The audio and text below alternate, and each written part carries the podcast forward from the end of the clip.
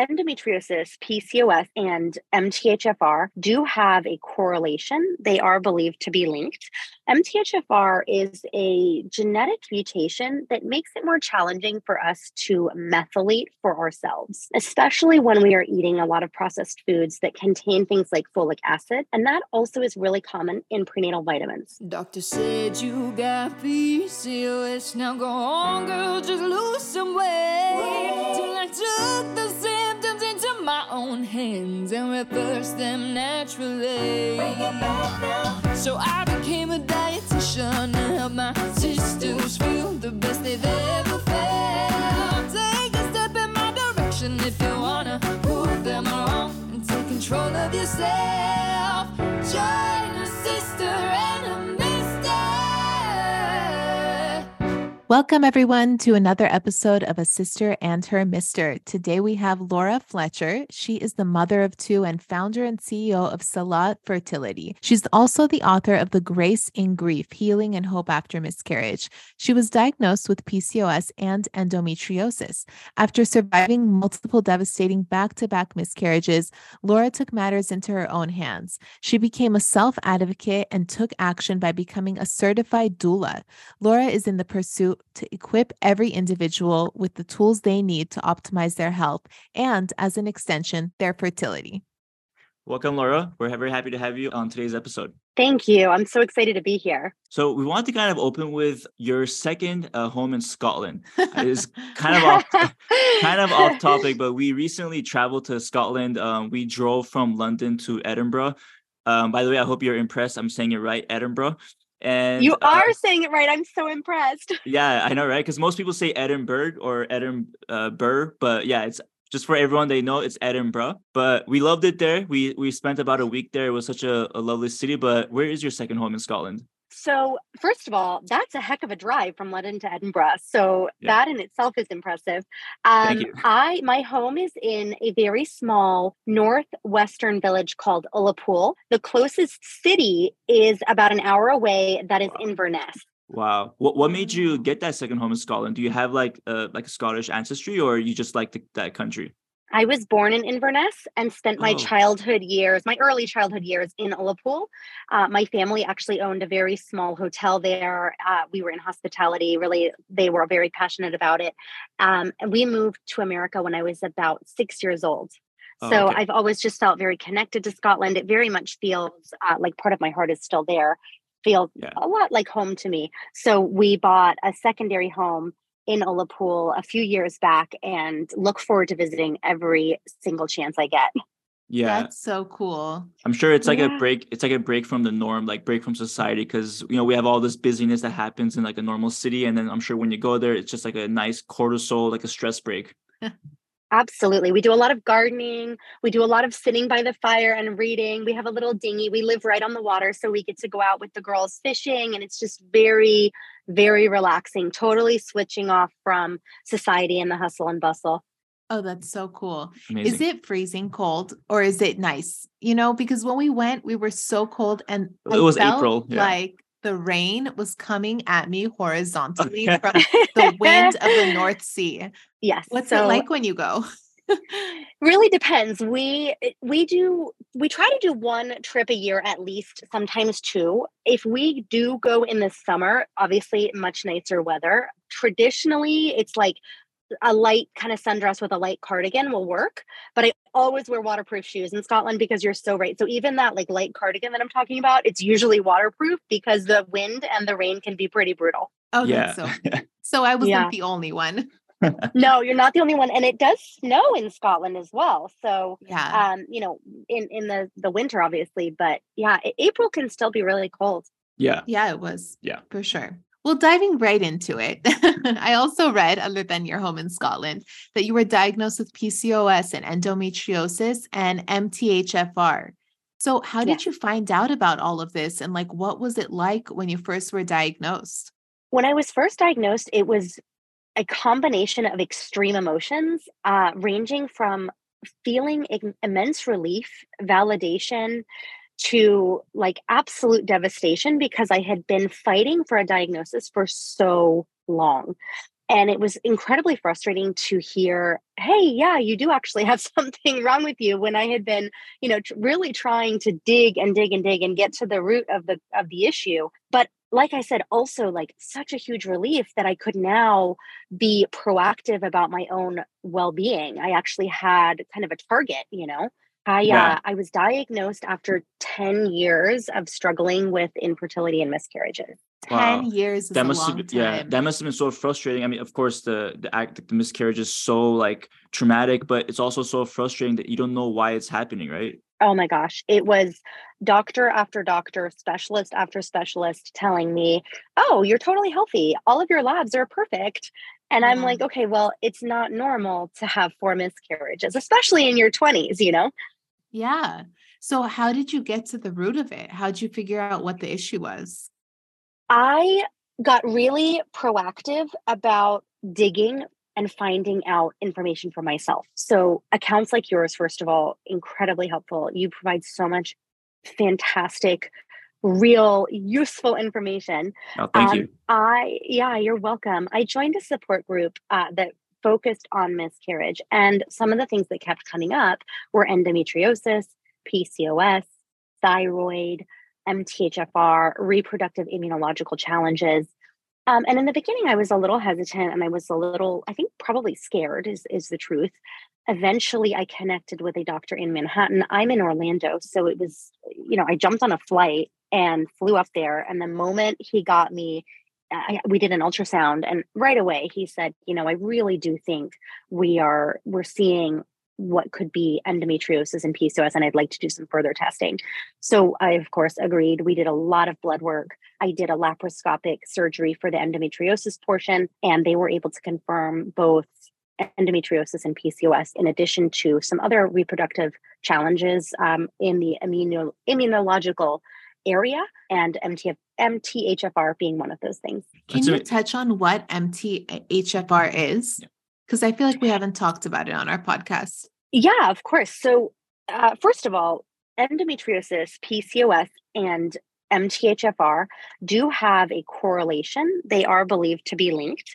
M T H F R is a genetic mutation that makes it more challenging for us to methylate for ourselves, um, especially when we are eating a lot of processed foods that contain things like folic acid. And that also is really common in prenatal vitamins. So I, of course, thought that I was doing the right thing, loading up on my prenatal vitamins. And those prenatal vitamins had the synthetic form of folate, which is folic acid. Yeah. Somebody with M T H F R has a really hard time actually breaking that down and utilizing um, those molecules in their body. Yeah, that's that's very true. Because when we made our um, women's multivitamin for P C O S, we were fighting to make sure it had folate and not folic acid for the same reasons you're talking about. So amazing! Thank you for fighting that fight, because so many people just don't seem to, um, you know, give it much credit. That there's a tremendous amount of science out there that does back up those claims and those thoughts, and I, I think it made a huge difference for me. Absolutely. Yeah, absolutely. And, and I'm not very, I mean, we're not very w- uh, well-versed in endometriosis, since we focus morely on P C O S, but it's, I guess, to be one hundred percent diagnosed with it, there has to be some sort of a surgical procedure to confirm it, that you have endometriosis.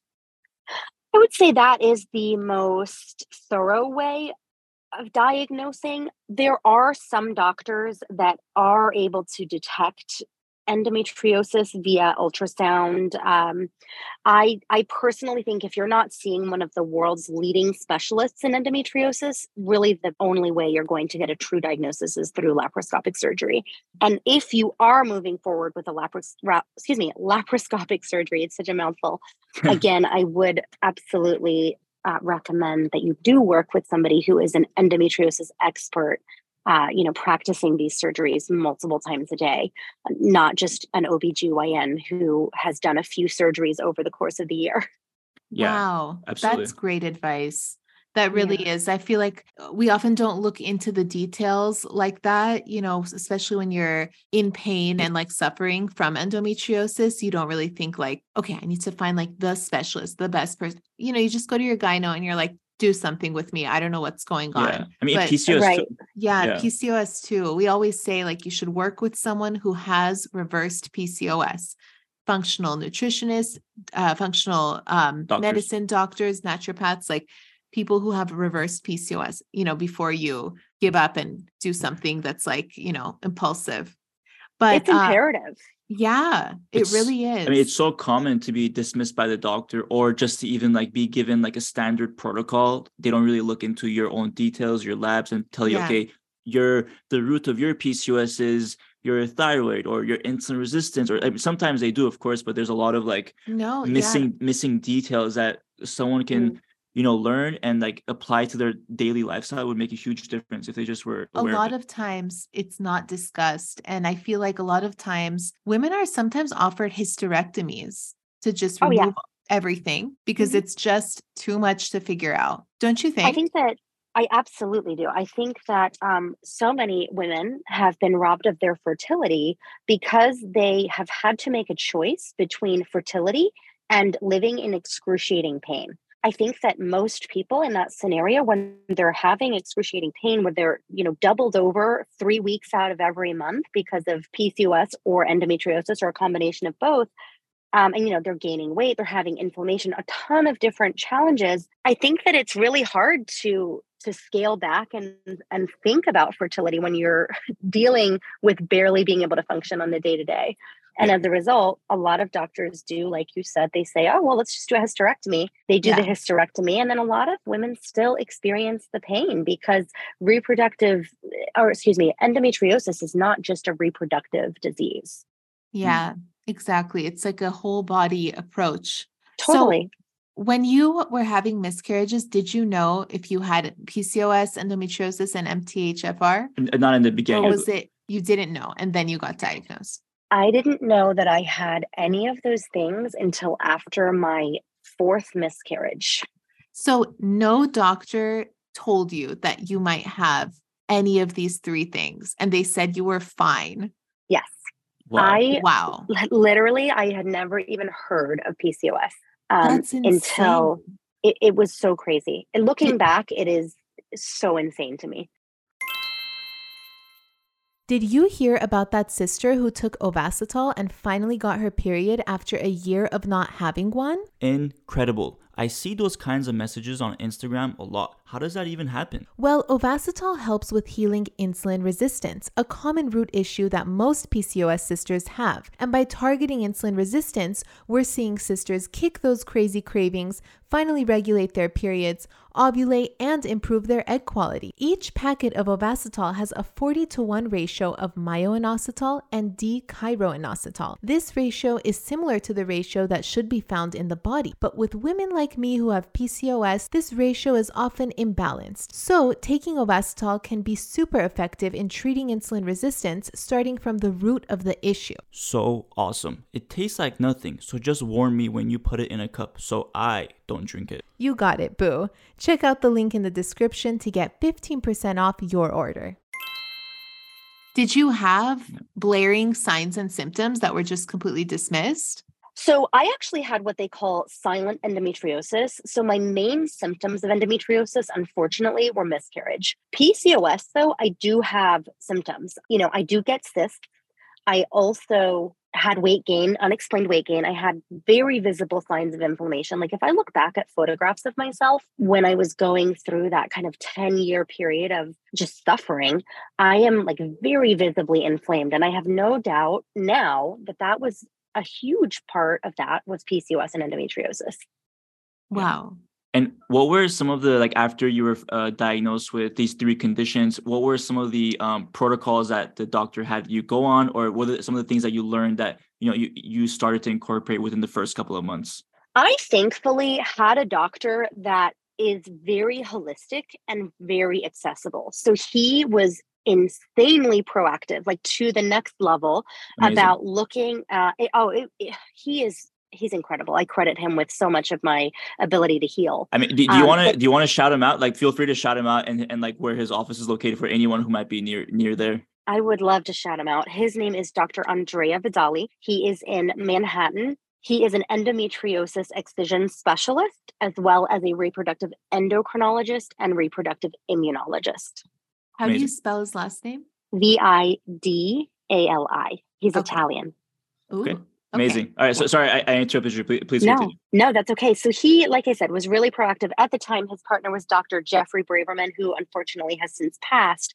But both of them were really, they they looked at diet, they looked at lifestyle, they talked about supplements. They d- did a really deep dive into every piece of my life. And they also did a dive into my husband, which I th- I just think is so cool because, and especially like for your particular podcast, it's so amazing that you have, the two of you do this together, because I think a lot of times, especially with fertility or things that are considered quote unquote reproductive challenges, it all seems to land on the woman, right? So it's amazing mm-hmm. when we have our partners jumping in there with us.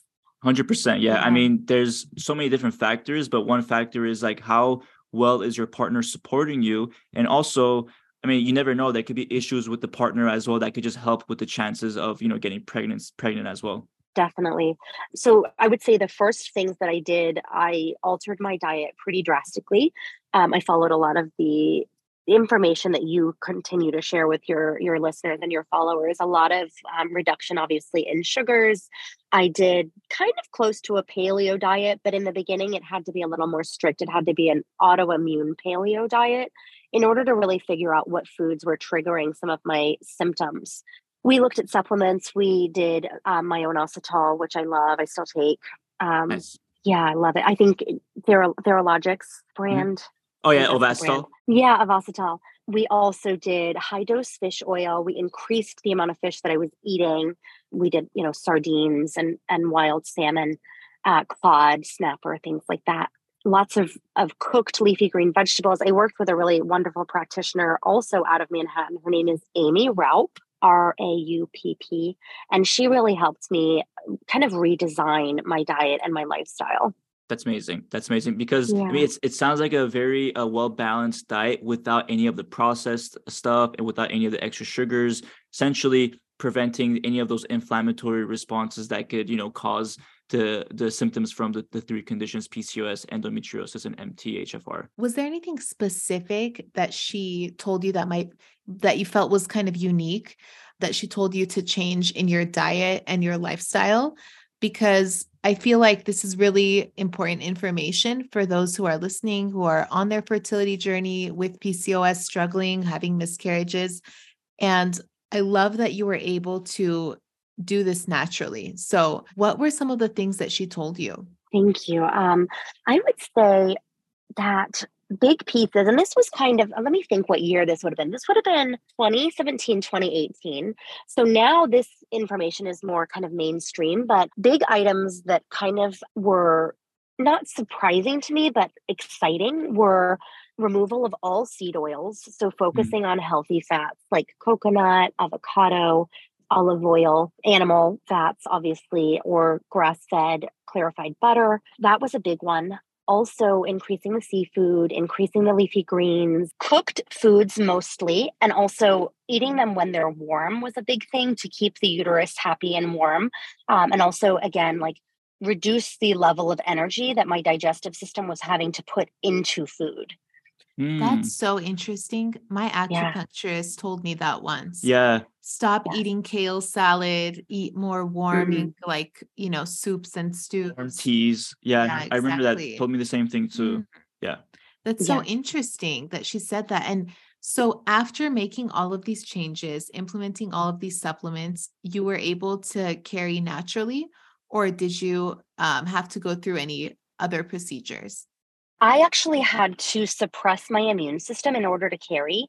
So the piece of the puzzle that was probably the most aggressive, the piece that I had to be the most aggressive about was the reproductive immunological piece. So I had to, essentially what had happened was my body had developed antibodies against my husband's genetic material.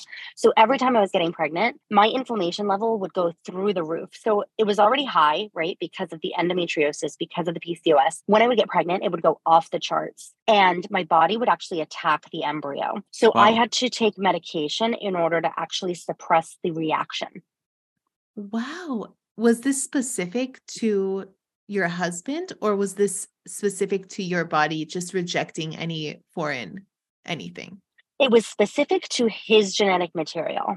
That's wow. So is that because like his genetic material has something specific about it, or is that just like any? Yeah, I'm just curious. Like, it's that's very interesting. Yeah, it, it is very interesting, and it's something that's quite hard to explain. As the I'm not an, an immunologist, so it's hard to explain. But essentially, it's not that my husband is the only carrier of this material. It's that he has particular markers that I carry antibodies against. So wow. It could be that I have uh, intolerance to other people as well. However, it just unfortunately happened to be that my husband was included within that group. That must have been so awkward when when you guys found out. It's just like, you know. What a what an interesting problem to have that I've never heard before. Yeah. It's wonderful yeah. that you picked, your doctor picked up on that. That is so oh, he, specific, yeah. you know, like it's, it's very like, specific. Here you are, like everyone's saying you're totally fine. Don't worry. Even though you've had four miscarriages, no one's thinking that this might be the issue. You had to go to a specific doctor to find this out, like an Very, very yes. specific. There's only, I think there's only two doctors in the United States even testing for this. Mm. Stop it. Yeah. Mm-hmm. Is this like Eastern medicine or is no, this it's immunology? Western. Oh, okay. I see. It, reproductive immunology. It's funny that you bring up how awkward that must have been, because when I got the phone call to give me the results of my immunological testing, I got off the phone and I was like, how on earth? I have this line in my book. How do I tell my husband I am allergic to you? You know, like, oh my God. Like he that's already so thinks bad. I hate him half the time. So, like, yeah. Hormonal, you that's, hate him half the time. Yeah. Cause I, I was yeah. going to ask too, cause it must've like, um, like it must've been a little bit, I mean, you tell us, but it must've been a little bit difficult to like, kind of be on the same page together to understand the situation and like not blame each other. Right. It's very hard. I mean, I had a really hard time not blaming myself, right? Because obviously, like, my body is the one that is going into overdrive and going crazy. And then he was the same way. He he felt like he was blaming himself because it was his material, his genetic, his actual sperm that I was like, nope. Yeah. It was hard. It was really, really hard. Yeah. yeah. But I mean, good on you both. It seems yeah. like you both handled it very well. I'm sure like over time handled it really well. And I'm sure you're stronger now as a result with your beautiful children. Isn't nature Thank interesting? You. you know, like it, it has is. nothing to do with anything. It's just nature. Like you don't have to blame anyone. Like this is just part yeah. of life, being human. No one's perfect. It was really actually good for our relationship in so many ways, because it forced us into really difficult situations that we had to lean on other people for support. So we had to go to therapy. We had to seek out other modalities. You mentioned acupuncture. That was a huge piece of the healing process. So yeah, you know, I think in a lot of ways, although obviously I would never wish miscarriages on myself or anybody, in a lot of ways, there was a lot of healing that occurred within our relationship. Yeah, wow. Absolutely. I, I totally can uh, understand that. Like mm-hmm. you have to go, going through something tough is what makes a relationship flourish. You know, if it's always easy, then when the tough stuff comes up, you like kind of break apart because you've never been yeah. in that situation together. Yeah. It's like, yeah. that's where the growth is, you know, in the yeah. totally yeah. days. And, and then from this point on, after you were um, able to successfully um, have a pregnancy, what motivated you to become an advocate and a, and a doula for others?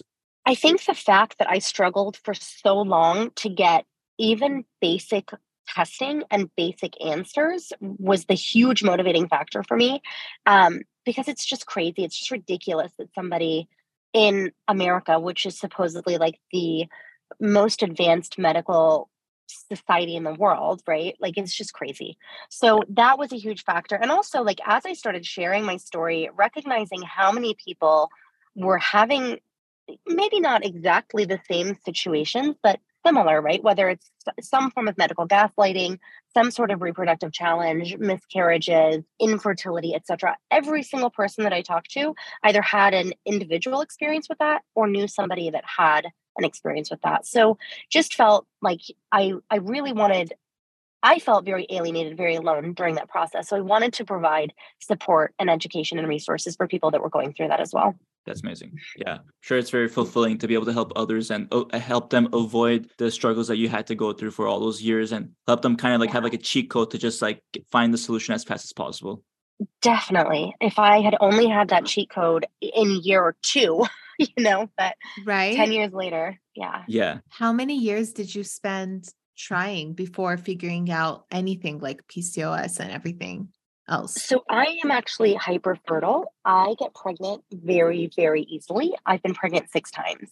Um, never actually had to try to get pregnant. I just couldn't stay pregnant. Oh, I see. So is this, um, I, I'm just curious, is this immune suppressing medication? Is it just a pill? Like it's one pill that suppresses I, your immune system so you can accept his sperm? I wish. It was I V treatment. It was three injections per day. It was uh, three pills per day in addition to supplements. Yeah, the it's a full protocol. For eight months, nine months. So the first trimester was a lot more aggressive. The medications were more aggressive during the first trimester until the placenta took over. I had to do um, blood work every two weeks to make sure that my immune system was staying moderated. Um, and at around twelve to fourteen weeks, they started weaning me off of the, the medications that I was taking via pill, but I did still have to do two injections per day for the remainder of the pregnancy. Oh, wow. And that was so, to help thin the blood. And thinning the blood helps you accept his genetic. That was actually a, a different issue, unfortunately. That's actually more connected to the M T H F R. So M T H F R is sometimes considered in some in some circles um, to be a blood clotting factor. So we had to thin the blood in order for me to not have clotting within the placenta or the cord. I really like how we're discussing this right now, because a lot of women who are diagnosed with P C O S aren't thinking about the additional complexities that can be attached, like the likelihood of you having endometriosis or M T H F R.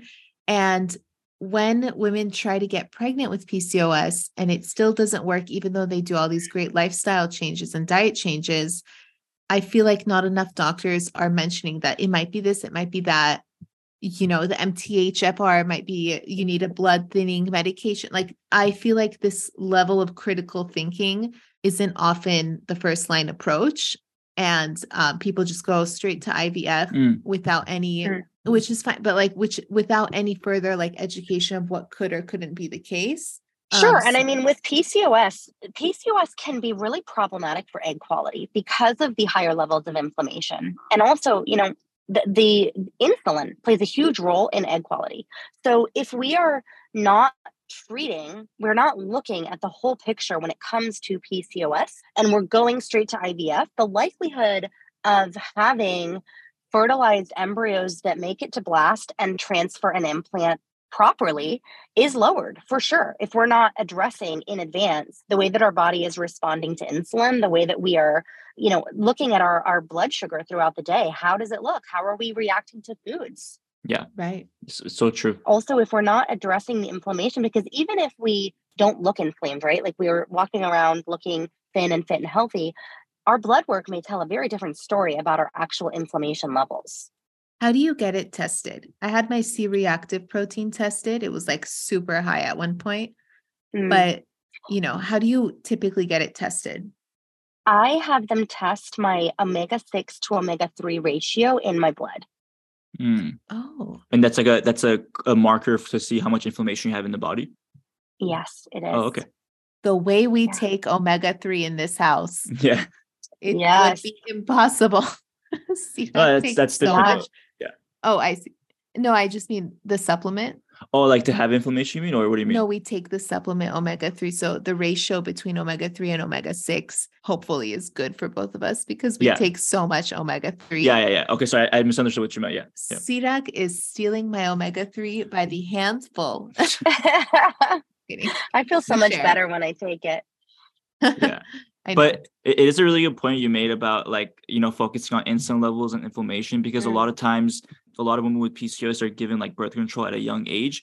And then they, yes. you know, it's like a Band-Aid approach for some people where you don't mm. really feel the symptoms. And then you get off of birth control when you're ready to have children. And then all the symptoms just come back like ten times worse because, you know, unfortunately, they weren't given enough education about what can happen. And then they spend the next year or two to try to reverse all those symptoms and have They're um ha- have a baby, and it's like like you were saying, focusing on the, those root issues from earlier on will just make it easier yeah. for the entire process. Yeah, one hundred percent. And I mean, the birth control Band-Aid, that's also part of an I V F protocol. So for a woman with P C O S, that's really maybe not the best approach. I, I, I do very much wish, to echo your statement, that people, doctors, would look at it more holistically and, and really um, try to treat the issues rather than just band-aiding the symptoms. Mm-hmm. Mm-hmm. Yeah, yeah, absolutely. Yeah. And so many women have this. When you think about like ten percent, Mm-hmm. One in ten women have this, or one in five in some countries. It's incredible, like how much confusion there is out there and still yeah. a lack of support. Yeah. And I think, to be honest, and I'm sure you would agree, that that's probably a vastly underreported statistic. Right. Yeah, I agree. And, and speaking of better places to get help, can you talk a little bit about your practice, Selah Fertil- uh, Fertility, and what you do to help others? Sure, I'd be happy to. So I launched Selah after becoming certified as a doula, both a fertility and birth and labor doula. And I did it, again, to really provide support, education, and resources and community to people that are struggling, um, whether it's an individual, a couple. It can be brutal out there, you know, whether it's P C O S or endometriosis or reproductive immunology or infertility, miscarriage, stillbirth. Um, it kind of, I kind of cover the, the gauntlet, if you will. And I, I focus on preconception, during pregnancy, and also postpartum. Amazing. And you also have uh, The Grace in Grief: Healing and Hope After Miscarriage. That's one of your books, correct? Yes. So I wrote that book to detail my journey. It was cathartic for me to get it all out on paper. I also wrote it to raise awareness around miscarriage, to try to myth bust some of the misconceptions around miscarriage, and also provide actionable steps for people experiencing miscarriage. Amazing. Everyone loves actionable steps. Yeah. Honestly, like I had so many conversations with my publisher about really wanting to make that piece stand out in the book. I, I needed that to be like big and bold. Here's what you right. need to do. Right. Yeah. Is your book, I'm guessing, is available like on Amazon, local bookstores, like anywhere books are sold? Exactly. Yeah. Amazing. And uh, so I didn't ask about your, uh, the Selah Fertility. Where is it? Where is the website that people can go and access that? Selah Fertility dot com. Okay, perfect. And for people, it's S E L A H fertility dot com. We'll also put all of this in the podcast uh, episode description, but just for anyone who's uh, listening, they can go there directly if they want to. Thank Amazing. You. Well, thank you, Laura, so much for, for joining us. We learned so much uh, valuable information about endometriosis, P C O S, M T H F R, and about miscarriages. And for those looking to get help, I think they can find so much helpful resources at your website, with your book, and and, and much more. Thank you. I appreciate it. Thanks so much for joining us, Laura. This was really eye-opening, and I hope that any of our listeners who are looking to get pregnant are really inspired by your journey and continue to investigate different ways to uncover any issues that are going on hormonally. So thanks so much for being so transparent about what you went through. Oh my gosh, you're welcome. And thank you for everything you do, because, you know, again, like putting out so much valuable information that just, it doesn't exist. It's, it's so nice to be able to easily access it. Thank right. you. Absolutely. And we, and we feel the same about your content as well. So th- thank you for that. Thank you. Thank you. All right, everybody. Thank you for joining us for this episode. We will see you next week. Until then, take care. Bye. If you enjoyed listening to this podcast, you have to come check out The Cysterhood.